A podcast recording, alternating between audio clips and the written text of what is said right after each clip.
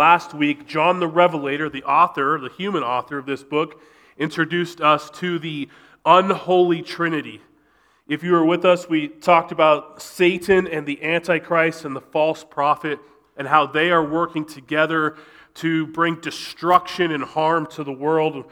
We read about Satan falling from grace in heaven, about a world leader that will rise up, and at first he will seem like a savior type figure, like a, a, a, powerful political leader who can bring peace into situations where there has always been war, but eventually uh, his true colors will show that he too wants to bring destruction to the world, and he is an evil dictator. And he also has his false prophet, which is like his hype man, pointing all the world towards him, saying, This is your true salvation, when in reality, he is the Antichrist. We ended last week by talking about the fact that even though there truly are evil forces in this world, as followers of Jesus, we do not need to live in fear of those things.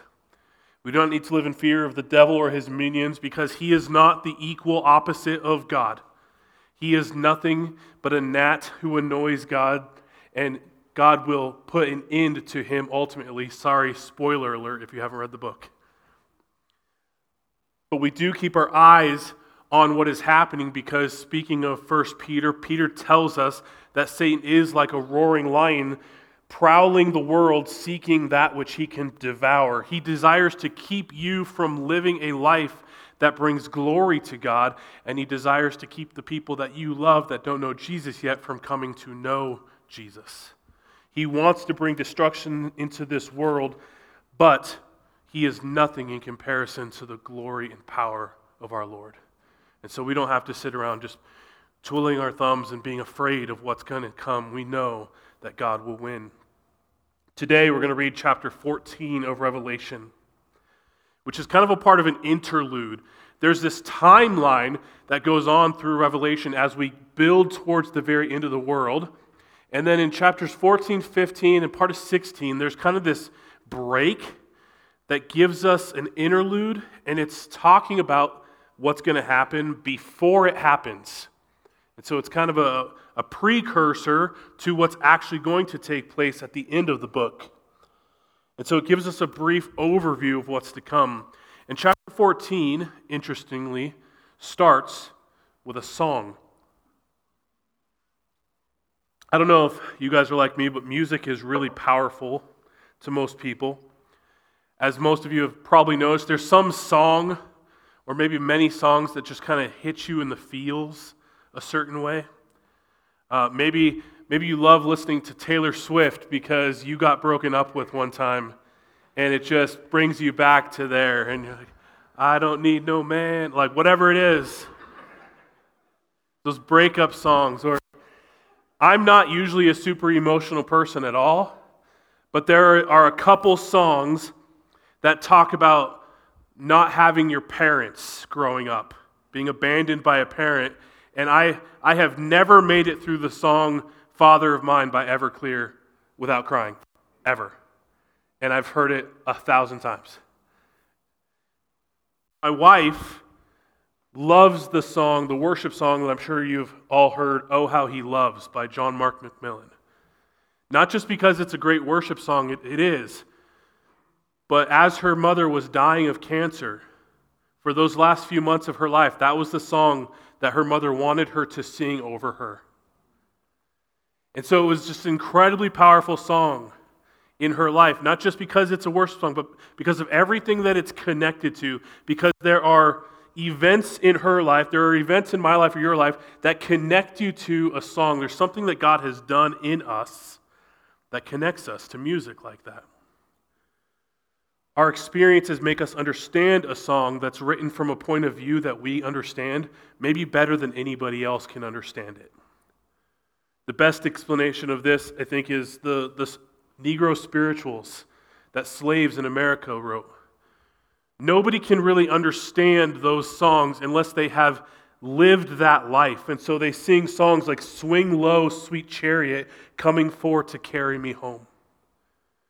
If you haven't endured that type of life, you're not going to feel that song the same way that they are.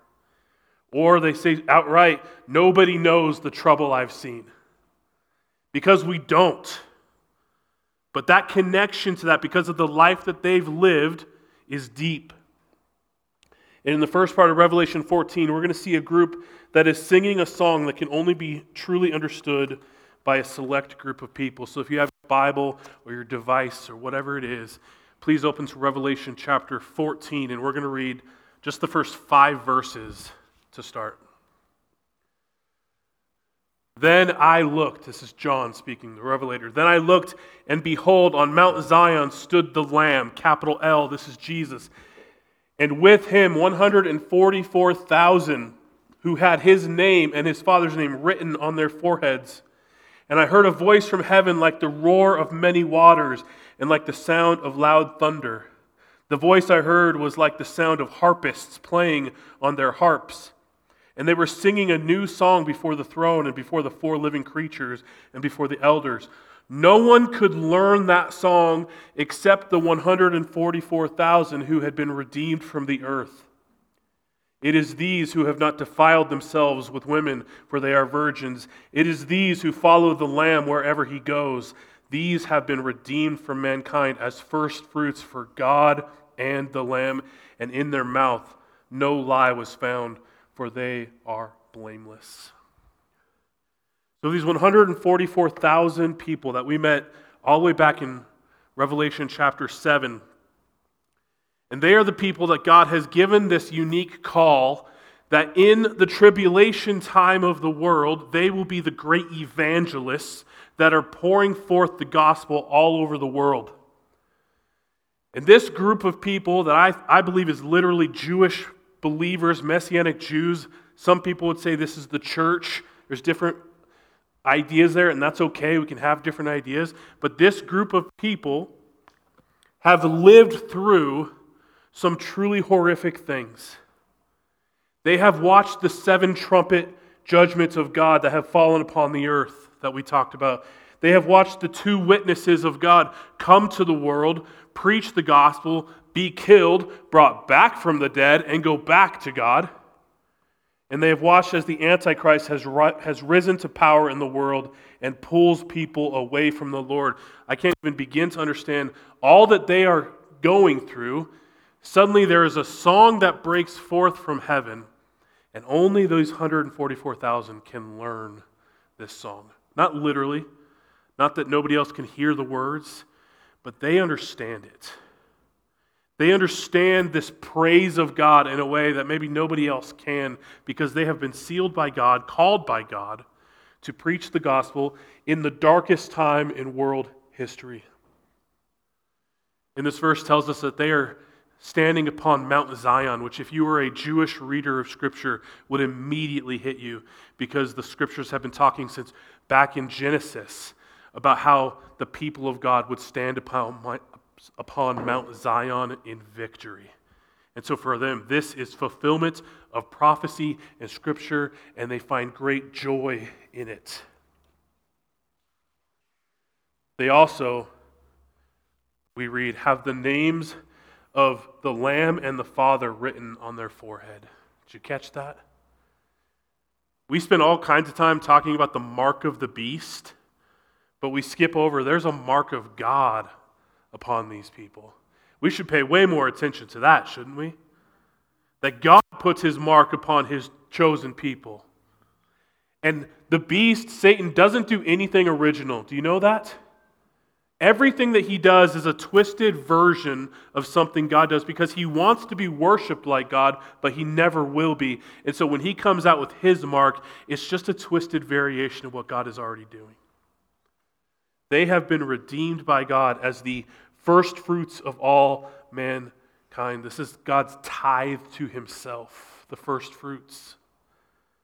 And it says that they are truthful and blameless, not sinless don't misread that. They're blameless because they are covered by the blood of Jesus Christ, because their sin has been taken away. They're normal men. The stuff that talks about even there about them being virgins, that, that word can actually mean chaste as well. And so these might not be literal virgins, but they are men who have not whored themselves into this world religion of prostitution and all that's going on. they have been chaste and given themselves to the Lord. But they are simple men that God has called to a greater calling. So then we come to the next section, verses 6 through 13. Read with me. We're going to read about three angels who have messages for the earth. Then I saw another angel flying directly overhead with an eternal gospel to proclaim to those who dwell on the earth, to every nation and tribe and language and people. And he said with a loud voice, Fear God and give him glory, because the hour of his judgment has come, and worship him who made heaven and earth, the sea, and the springs of the water. And another angel, a second, followed, saying, Fallen, fallen is Babylon the Great, she who made all nations drink the wine of the passion of her sexual immorality. And another angel, a third, followed them, saying with a loud voice, If anyone worships the beast and its image and receives a mark on his forehead or on his hand, he also will drink the wine of God's wrath, poured full strength into the cup of his anger. And he will be tormented with fire and suffer in the presence of the holy angels, in the presence of the Lamb. And the smoke of their torment goes up forever and ever, and they have no rest. Day or night, these worshippers of the beast and its image and whoever receives the mark of its name. Here is a call for the endurance of the saints, those who keep the commandments of God and their faith in Jesus. And I heard a voice from heaven saying, Write this Blessed are the dead who die in the Lord from now on. Blessed indeed, says the Spirit, that they may rest from their labors, for their deeds follow him. So we have these three angels, and they bring three different messages. And the first angel comes as a preacher. He comes as a preacher to the entire world, and this is unique because up until this point in all of biblical history, an angel has never been the preacher of the gospel. They have told other people, go listen to this person. They have pointed to the gospel, but an angel has never preached the gospel. That has been the blessing of mankind. But now there's this angel in the end times, and he has a message for the entire world. It says he's in the sky, and in the Greek language, it's actually he's in the noon day where the sun reaches his its pinnacle, the highest point. This is where this angel is, and so this angel can be seen all over the world somehow. This angel is preaching the gospel to all who dwell upon the earth. And that language is used in Revelation to talk about unbelievers, people that don't know Christ, all who dwell upon the earth. That means they make their dwelling, not just their home, but their dwelling where they are comfortable on the earth. And he's preaching this gospel. And this is so key because you've probably heard this many times when people say, What about those who have never heard the gospel? What about that pygmy tribe somewhere that has never heard the gospel? And God says, There will be nobody who has not heard the gospel. I will literally send an angel over the entire earth to proclaim the truth, to give everybody a chance to understand who Christ is. So he preaches this gospel. And the angel makes it clear He's preaching the gospel of Jesus Christ, and he says, Fear God and give him glory because time is almost up. This angel is letting people know here's the gospel, here's the truth, and you need to understand your chances are dwindling. You need to fear God, not creation, because He is the creator. And only He can bring you into glory. And then the second angel comes not as a preacher of the good news, but as a bearer of the bad news for the entire world's system that the judgment of God is coming. He declares that Babylon will be falling. Babylon represents in Revelation this whole empire that the Antichrist and the beast and, and, and the false prophet and Satan, that they're going to set up this whole new world order that is political and economic and religious. The angel comes and says, All of this that is built upon this Babylon idea is going to fall. Just as the original Babylon in Genesis 10 was started by an arrogant leader named Nimrod who thought that he could be his own God, so the new Babylon will be started by this arrogant, prideful Antichrist who believes that he can be his own God and he has people around him that believe that they can be their own gods. And just like in Babylon the first, they build the temple, they build the, the tower, the ziggurats, because they think that they can build themselves up to God. And some Bible scholars even think what they had in their head was they can build a temple up to God and then fight God. Can you imagine the arrogance? Be like, I'm going to fight God. This is exactly what the Antichrist is doing. And he builds an entire world system around this idea. And the angel says, It's all going down.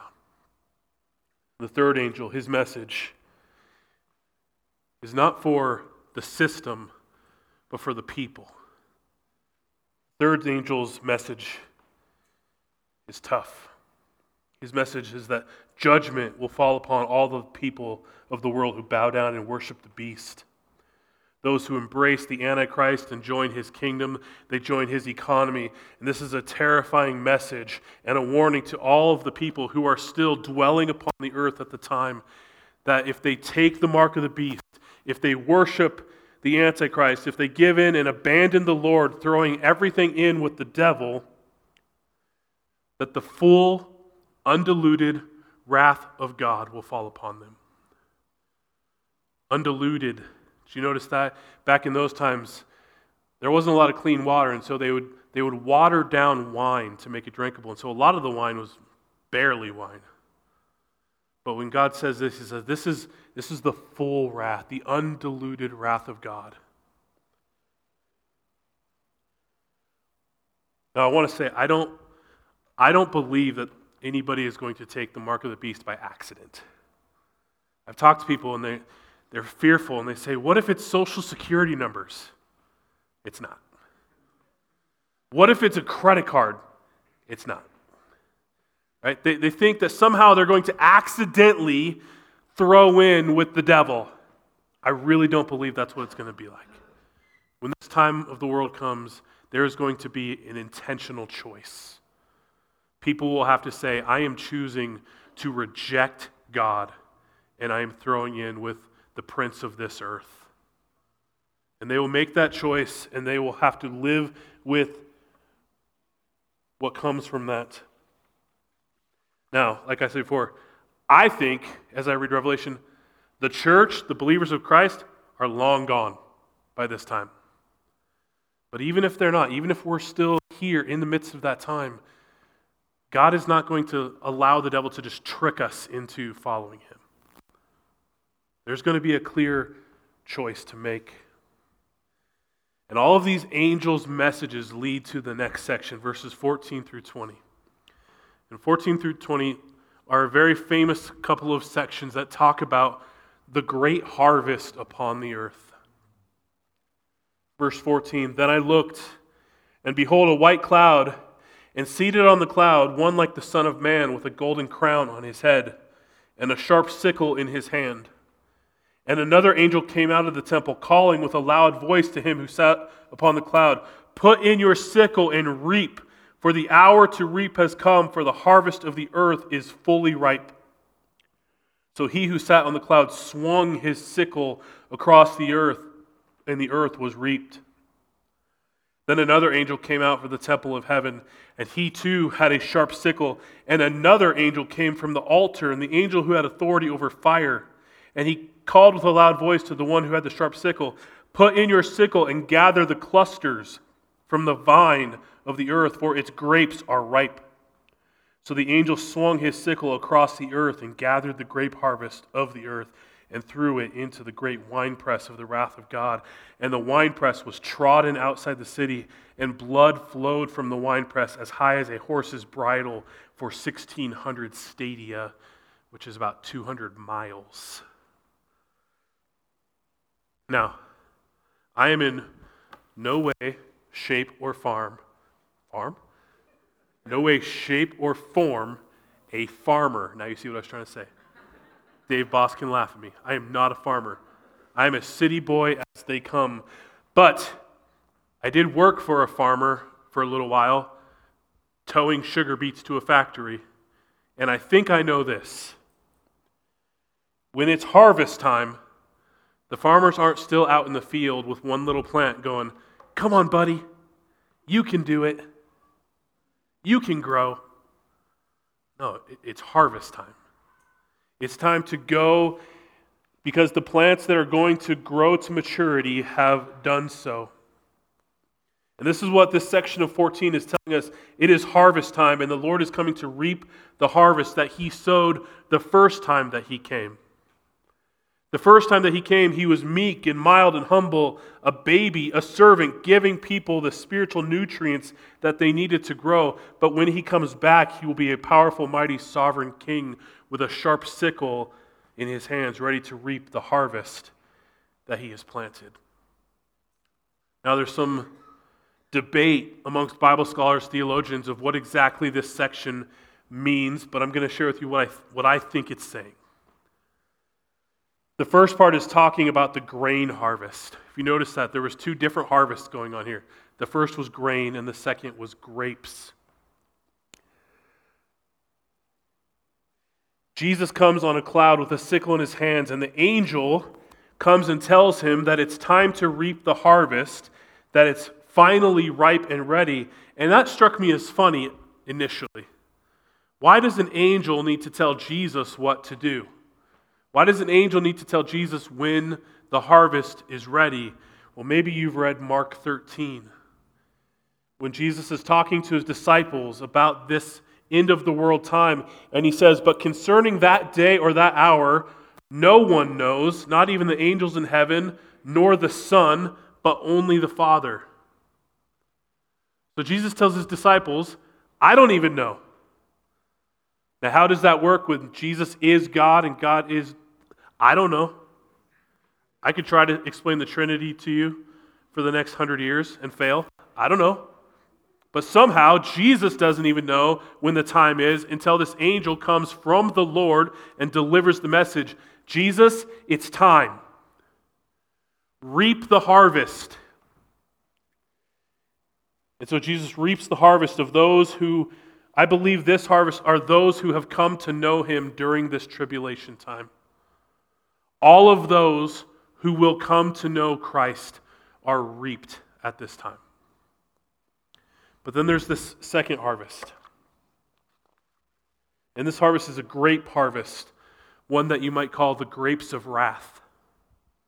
And in this harvest, an angel comes out from the temple of God with a sharp sickle and another angel comes from the altar in the temple. And if you remember back earlier in Revelation, somebody else was near the altar, underneath the altar. It was the martyrs crying out to God, How long, O Lord, must we wait? Now God is answering this. The angel goes and he goes to the first angel that has the sickle and he says, It is time. And that angel takes his sickle and gathers the harvest. But these are the grapes of wrath who have rejected the gospel, despite all of the ways that God has made clear the gospel of Jesus Christ to them, despite even sending an angel to the highest of heavens to proclaim the gospel over all of the earth. There are still those who have rejected him,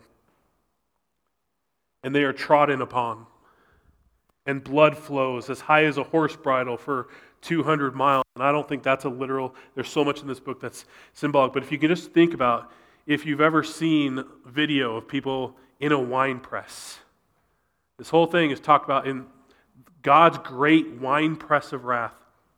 Have you seen people, maybe the old uh, I Love Lucy videos? yeah. Or whatever it is. You've seen people in a wine press just smashing grapes with their bare feet. And the grape juice flies up and gets all over them, as high as maybe a horse's bridle. And God is speaking about these people who have rejected and followed evil and chosen the devil. He says they will be trodden upon like grapes in God's great winepress of wrath. This is difficult for us Because we love talking about the love of God. I do. We love talking about how amazing God's love is, because it is. He did everything he could possibly do to get the gospel in front of every human being in the world. But just like God is perfectly loving, he is also perfectly just. And if people choose again and again and again to reject his love and mercy and stay in their sin and rebel against God, they will be judged accordingly in the end.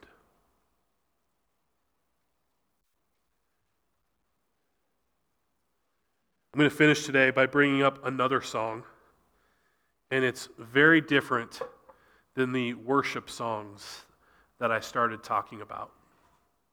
And you can laugh at me, and that's okay.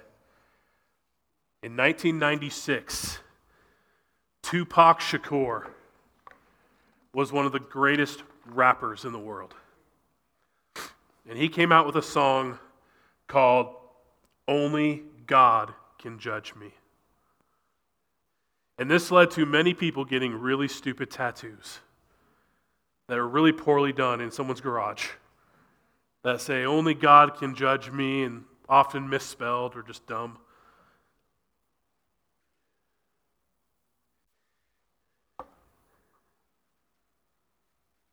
And people would get these tattoos, and the, the point of them, the point for Tupac was he was telling everybody, I don't care what you think. I'm just going to be judged by God. This song is basically a way of basically telling everyone, stay out of my business. And so many people took this whole idea upon themselves. They said, yeah, only God can judge me. I don't care what you think. It was thrown around frivolously all the time. But there's two massive problems with this idea. This is not my original idea, just so you know. But there's two massive problems. Number one, everyone's judging you all the time. Whether we like it or not, people say, yeah, you're not supposed to judge. Yes, you are supposed to judge. We don't judge heaven and hell, but we judge everything else. We are called to be fruit inspectors. We are called to judge things. There was somebody who used to go to our church, and he, he had a problem with that. He said, I don't think we should judge people. I changed his mind in 60 seconds because he had two daughters. And I said, When some dude shows up trying to date your daughter, are you going to judge whether he's a worthy companion to your daughters? He's like, Heck yeah. There you go. Everyone's judging everybody all the time. We are called not to judge people's value in the eyes of God, but we are judging all the time. Number two, and more importantly, even if this were true, even if God is the only one that can judge you, that should scare the hell out of you. That doesn't just get thrown around frivolously. If you know that there is a righteous and holy God who created you and gave you life and gave you breath in your lungs and blood that pumps through your heart, if you know that He exists and His standard is perfection, and you cannot enter into His presence while tainted by sin, and so if you're not cleansed by the blood of Jesus, you're lost. If you know all of that and you don't know Jesus, that should scare the hell out of you. It should not be something that we just frivolously throw around and say, ah, only God can judge me. God will judge you. God will judge me. And if I am not covered by the blood of Jesus, I am trodden in the winepress of God's wrath.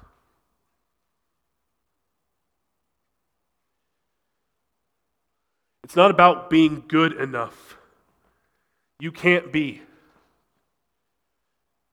You aren't a pretty good person. We are all sinners in need of the grace and mercy of God. We need Jesus, period, full stop. He's the only way that we're going to be redeemed by God. He's the only way that we're saved from the wrath. He's the only way that we one day are amongst these masses of people crying out praises to God in a way that we can only understand if we've gone through that. He is the only way that when God does judge us, we can be declared righteous because we are covered by his eternal grace and mercy. Now, you guys that know me probably know I don't love preaching fire and brimstone messages. This is not normal. If you're a visitor, this is not who I am. but it is because this is the Word of God. And I can't dance around it. I can't love you so much that I just say, hey, here's a nice, comfortable ride to hell. Because that's what so many people are doing now when they take the Word of God and they take out the rough edges and they just say, He's just loving. He is perfectly loving. He is amazing. He sends angels into the sky to proclaim His love and mercy, but He is just. And if you continue to say, I don't want your mercy, I don't want your grace, I don't want your gospel, then eventually he will say, Okay. And this is the case for everybody that we know. I'm from a family where there's almost no Christians. And they're lost. And I think back to all the people I know and chances that I've had to share and maybe didn't or didn't do it well. And I, it's not on me. God's in control. I'm not taking that, but I just I want people to know the love and mercy of God because it is put before you willingly, constantly. It's your choice.